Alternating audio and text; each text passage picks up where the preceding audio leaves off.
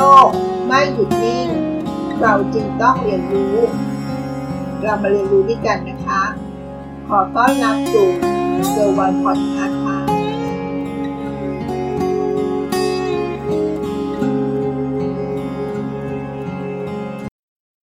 เรามักได้ยินผู้ใหญ่ปลูกฝังและสั่งสอนเราตั้งแต่เด็กใช่ไหมคะว่า เราต้องเรียนให้เก่ง เราต้องเรียนให้สูง เราถึงจะประสบความสำเร็จในหน้าที่การงาน และมีรายได้ที่ดีด้วย ในขณะที่ทางเลือกอื่น ที่เป็นการคิดนอกกรอบ อาจจะถูกมองว่าเป็นอะไร ที่ไม่ก่อให้เกิดประโยชน์ ไม่เห็นมีมูลค่าเพิ่มขึ้นมาได้เลย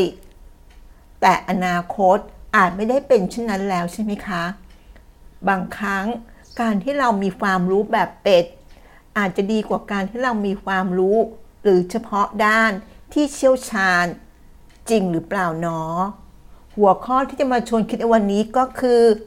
ความรอบรู้คือคำตอบของโลกในอนาคตนะคะ ด้วยยุคสมัยที่เปลี่ยนแปลงไปทำให้การรู้กว้าง และความสามารถ ในการเชื่อมโยงความสัมพันธ์ของสิ่งต่างๆได้ มีแนวโน้มที่จะมีความสำคัญ พอๆกับ การรู้ลึก และความเชี่ยวชาญในศาสตร์ใดศาสตร์หนึ่งโดยเฉพาะ จริงหรือที่เขาเปรียบเทียบว่า การรู้กว้าง กับการรู้ลึกหรือเชี่ยวชาญ อะไรมันดีกว่ากัน จริง ๆ มันก็มีข้อดีทั้งสองอย่างนะคะ มีทั้งข้อดีแล้วก็มีทั้งข้อด้อย แต่อะไรคือคำตอบที่เราต้องการ ก็เป็นสิ่งที่เราต้องคิดต่อนะคะ จากการพัฒนาอย่างรวดเร็วของเทคโนโลยี ประกอบกับสถานการณ์ ความไม่แน่นอนในสังคมปัจจุบันนะคะทำให้การเรียนรู้เชิงลึก ไม่ได้เป็นทุกอย่างอีกต่อไปแล้วนะคะ ในบทความนี้เขาค่อนข้างจะย้ำและก็เน้นว่าการเรียนรู้เชิงลึกไม่ได้เป็นทุกอย่างอีกต่อไปแล้ว เพราะโลกของเราหมุนไปตลอดเวลา ผู้คนจึงต้องมีการพัฒนาตัวเองอยู่เสมอ หลักการทางความคิดก็ไม่ควรจะยึดติดกับหลักการเชิงลึกเดิมอีกต่อไปเช่นกัน ดังนั้นจะเห็นได้ว่า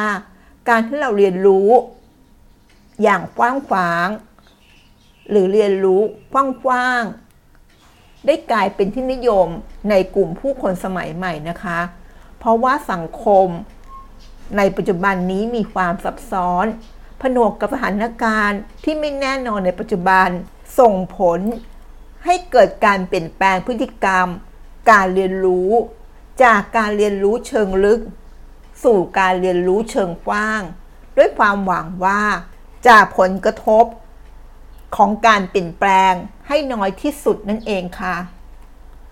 ลองมองย้อนกลับไปในอดีตอีกครั้งนะคะ อย่างทานทำธุรกิจในอดีตเมื่อ 40 หรือ 50 ปีที่แล้ว มักจะมีการกล่าวถึงความสามารถเฉพาะทาง การเป็นผู้เชี่ยวชาญเชิงลึก ซึ่งวลีเหล่านี้เป็นภาพสะท้อนหลักของความคิดการเรียนรู้เชิงลึกทั้งสิ้น และความคิดนี้ยังถูกปลูกฝังในตัวเราใช่ไหมคะ ด้วยหลักการที่ว่า การเติบโตในหน้าที่การงาน ต้องมาจากการที่เรามีความรู้เชิงลึกเฉพาะทาง เท่านั้น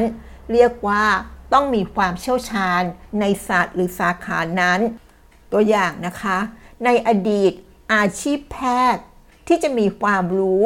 และเป็นผู้เชี่ยวชาญเฉพาะทางไปด้วยใช่ไหมคะ เช่น เป็นผู้เชี่ยวชาญด้านโรคหัวใจ แต่แล้วการเป็นแพทย์โรคหัวใจ ก็ยังไม่เพียงพอที่ต้องมีความเชี่ยวชาญเพิ่มเติม อาจจะต้องมีสัญญาแพทย์หัวใจ ซึ่งจะต้องรู้ลึกในสิ่งใดสิ่งหนึ่งไปเรื่อยๆ มุ่งเน้นที่จะไปการพัฒนาความเชี่ยวชาญ เพื่อการก้าวสู่ตำแหน่งที่สูงขึ้น และได้รับผลตอบแทนที่เพิ่มขึ้นเช่นกันใช่ไหมคะ จึงทำให้เห็นได้ว่า ปัจจุบันนี้ผู้ที่ลงตำแหน่งระดับสูงส่วนใหญ่มักจะมาจากการที่เป็นผู้เชี่ยวชาญเฉพาะทาง นั่นคือในอดีตใช่ไหมคะ ตามบทความนี้เขาพยายามเน้นเช่นนั้นนะคะ แล้วเขาก็บอกว่าสิ่งสำคัญต่อไป นั่นก็คือความรอบรู้ค่ะ ทักษะสำคัญสำหรับโลกอนาคต คือความรอบรู้นั่นเองค่ะ เพราะผลลัพธ์ในอดีต ไม่ได้เป็นสิ่งที่จะสามารถการันตีผลลัพธ์ที่จะเกิดขึ้นในอนาคตได้ ดังนั้นทุกสิ่งต้องมีการเปลี่ยนแปลงไปตามกาลเวลา โดยเฉพาะวิธีคิดที่นำไปสู่การเป็นผู้รอบรู้ หรือเรียกว่าเป็นผู้รู้กว้างนั่นเองค่ะ เคยมีคำเปรียบเปยโบราณที่กล่าวไว้ว่า ในมือของชายที่ถือค้อน เขาจะมองทุกอย่างเป็นตะปู แต่ถ้าหากชายคนนั้นรู้จักเครื่องมืออื่นๆ เช่น ไขควง หรือประแจ น็อต หรือสกูหกเหลี่ยม เขาจะมองเห็นด้านอื่นๆ เช่น ถ้าด้านบนมีร่องแคบ ก็จะไม่ใช้ค้อน แต่จะใช้ไขควง หรือหาเครื่องมืออย่างอื่นที่มันเหมาะสมแทน จากคำกล่าวที่ว่านี้ทำให้เราเห็นได้ว่า การรู้จักเครื่องมือเพิ่มมากขึ้น ก็สามารถทำให้เราเข้าใจปัญหาได้ดีขึ้น เชื่อมโยงสิ่งที่เกิดขึ้นในปัจจุบัน แล้วก็หาวิธีการแก้ไขที่เหมาะสม นั่นก็คือตัวอย่างที่เรามองเห็นภาพได้ชัดใช่ไหมคะ แต่ก็ไม่ได้หมายความว่า การที่เรามีความรู้ลึก หรือมีความเชี่ยวชาญเฉพาะด้านจะไร้ประโยชน์นะคะ ในทางตรงข้ามค้อนไม่ใช่ปัญหา แต่จากการที่โลกมันเปลี่ยนแปลงไปอย่างรวดเร็วทำให้คนที่รู้จักเครื่องมือหลายอย่าง สามารถที่จะปรับวิธีการคิด ให้สามารถรับมือกับความไม่แน่นอนได้ดีขึ้นนั่นเองค่ะ และที่สำคัญกว่านั้นก็คือ จะต้องมีความยืดหยุ่นและคล่องตัวประกอบด้วยนะคะคำถามต่อมาก็คือ และต้องทำอย่างไรล่ะ จึงจะเป็นคนที่มีความรอบรู้ ในบทความนี้เขาก็แนะนำนะคะว่า ถ้าต้องการทำตัวเองให้เป็นคนที่มีความรอบรู้ จะต้องทำดังต่อไปนี้นะคะ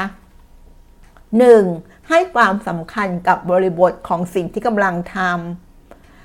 และต้องฝึกมองภาพรวมในงานที่ทำไม่ใช่เฉพาะเรื่องใดเรื่องหนึ่ง หรือเฉพาะสิ่งที่ทำส่วนเดียวเท่านั้น มาดูตัวอย่างให้เห็นภาพที่ชัดขึ้นนะคะ หากเราทำงานในอุตสาหกรรมน้ำมัน ก็ต้องมองว่าอุตสาหกรรมนี้มีอะไรที่เข้ามาเกี่ยวข้องบ้าง ไม่ว่าจะเป็นเรื่องของปัจจัยที่มาส่งผลกระทบ ทั้งสิ่งแวดล้อม เศรษฐกิจ หรือแม้กระทั่ง การศึกษาเรื่องการเงินเพิ่มเติม ซึ่งการเรียนรู้เชิงฟ้างเหล่านี้ จะทำให้เราสามารถมองภาพรวมได้ดีขึ้น รวมทั้งช่วยให้เรามีสามารถมีความคิด เชื่อมโยง ความสัมพันธ์ของสิ่งต่างๆ ได้ดียิ่งขึ้นค่ะ เพียงแค่เราให้ความสำคัญกับบริบทของสิ่งที่เรากำลังทำแล้วก็ฝึกมองภาพรวมเป็นสำคัญนั่นเองค่ะ หัวข้อนี้ก็น่าสนใจนะคะ ลองฝึกทำดู ก็ไม่น่าจะเสียหายอะไรนะคะ ข้อ 2 ค่ะ ให้มองว่าสิ่งที่ไม่เกี่ยวข้องกัน จะสามารถส่งผลกระทบ ซึ่งกันและกันได้อย่างไร สิ่งที่ไม่เกี่ยวข้องกัน สามารถส่งผลกระทบ ซึ่งกันและกันได้ ซึ่งการคิดเช่นนี้ จะเป็นการศึกษาการเชื่อมโยง ระหว่างอุตสาหกรรม แล้วก็ฝึกการคาดการถึงความเปลี่ยนแปลง ที่อาจจะเกิดขึ้นในอนาคต ว่าสิ่งหนึ่งจะสามารถเข้าไปเป็นอุปสรรคการดำเนินงานของอีกสิ่งหนึ่งได้อย่างไร นั่นก็คือคำแนะนำของบทความนี้นะคะ ที่ต้องการจะพัฒนาตัวเองให้เป็นคนที่มีความรอบรู้ ด้วยเหตุที่ว่าการที่เรามีความรู้กว้าง เปรียบเสมือนการมีอุปกรณ์หลากหลายชนิด ซึ่งแน่นอนว่าจะเป็นผลดีต่อการปรับตัว ท่ามกลางสถานการณ์ความไม่แน่นอนนี้ดีกว่าเสมอนะคะ ดังนั้นความรอบรู้จึงเป็นสิ่งสำคัญ ตัวอย่างของเจฟเบโซนะคะ ผู้ก่อตั้งอเมซอนมหาเศรษฐีอันดับต้นๆของโลก ใครๆก็รู้จักใช่ไหมคะ ที่มีความร่ำรวยของเขาไม่ได้มาเพราะโชคหรือความรู้ในด้านการค้าขายเพียงอย่างเดียวนะคะ เราก็ทราบกันอยู่แล้วว่า เป็นที่ทราบกันดีนะคะว่า การพัฒนาของอินเทอร์เน็ตนั้น สร้างความเปลี่ยนแปลงอย่างรวดเร็วให้กับโลกใบนี้ ซึ่งเจฟเบโซสามารถสร้างธุรกิจจากการปรับตัวได้อย่างรวดเร็ว เพื่อคว้าโอกาสที่ยิ่งใหญ่เอาไว้ได้ นั่นก็คือเป้าหมายสำคัญใช่ไหมคะสำหรับคนที่มีความรอบรู้ เพื่อให้สู่ความสำเร็จในหน้าที่การงานเป็นคำตอบของในอนาคตนั่นเองค่ะ หลายๆ บริษัทที่มีมุมมองก้าวหน้า มักจะเลือกจ้างพนักงานที่มีความสามารถหลากหลาย เพื่อให้บริษัทพร้อมรับกับการเปลี่ยนแปลงอยู่เสมอ มาดูตัวอย่างของ Google นะคะ Google มันจะให้พนักงาน ได้มีการเปลี่ยนทีมงาน และตำแหน่งอย่างสม่ำเสมอ เพื่อให้การทำงานของพวกเขามีประสิทธิภาพสูงสุดลิซ่าสเติร์นเฮเป็นเจ้าหน้าที่ สรรหาพนักงานของ Google นะคะ เขาเคยพูดในรายการพอดแคสต์ของ Google ว่า ให้คุณค่ากับพนักงานที่มีความสามารถหลากหลาย มากกว่าผู้ที่มีความรู้เชิงลึก ในตำแหน่งของตนเพียงอย่างเดียว Google เป็นหนึ่งในบริษัทที่มีการเปลี่ยนแปลงอยู่เสมอนะคะ Google จึงมีแนวความคิดว่า ถ้าต้องการจะจ้างพนักงานมาทำงานตำแหน่ง เฉพาะ แล้วบริษัทมีการปรับเปลี่ยนเกิดขึ้น เราต้องหาตำแหน่งอื่นให้พนักงานคนนั้นทำให้ได้ ด้วยเหตุนี้นี่เองนะคะ Google จึงต้องการที่จะจ้างพนักงานมากความสามารถไว้ก่อนเสมอ ถ้าเราเพิ่งเข้าสู่วงการการทำงานได้ไม่นานนัก หนึ่งในคำแนะนำของคุณ Lisa Stern Hayes ก็คือ เราควรที่จะทำให้ประสบการณ์ทำงานของเรา หลากหลายเข้าไว้นะคะ ความสามารถในการคิดวิเคราะห์ เช่น ทักษะพื้นฐานทางสถิติ และการใช้หลักเหตุผลได้ดีนั้น จะช่วยให้เราได้เปรียบในการแข่งขันร่วมกับผู้คนที่มีความสามารถเชิงลึกอีกด้วยค่ะ นั่นคือคำแนะนำของเจ้าหน้าที่สรรหาพนักงานจาก Google นะคะ จากเหตุผลในบทความที่กล่าวมาข้างต้น ถ้าเราลองมาพิจารณาดูให้ดีก็จะเห็นได้ว่าหนึ่งในความแน่นอนในโลกของเรา ก็คือความไม่แน่นอนใช่ไหมคะ ความก้าวหน้าอย่างรวดเร็วของเทคโนโลยี AI และนวัตกรรมทางเทคโนโลยีอื่น ๆกำลังทำให้ข้อมูล กลายเป็นสินค้าที่มีมูลค่า ความต้องการความสามารถเฉพาะทางตลาดกำลังจะลดน้อยลง ความต้องการของโลกในอนาคต จะไม่ใช่ความต้องการความสามารถเฉพาะทางอีกต่อไปแล้วหรือ เป็นคำถามที่เราต้องคิดกันต่อนะคะ แต่ที่แน่ ๆ การที่เราจะรู้ลึกแบบเชี่ยวชาญ หรือรู้กว้างอย่างเป็ด มันก็คงจะมีทั้งข้อดี และข้อด้อยทั้งสองแบบนะคะ ถ้าเราสามารถที่จะรู้ลึกอย่างใดอย่างหนึ่งได้ มันก็เป็นสิ่งที่ดีนะคะ และถ้าเรา เปิดบวกอีกใบในการรู้กว้างด้วย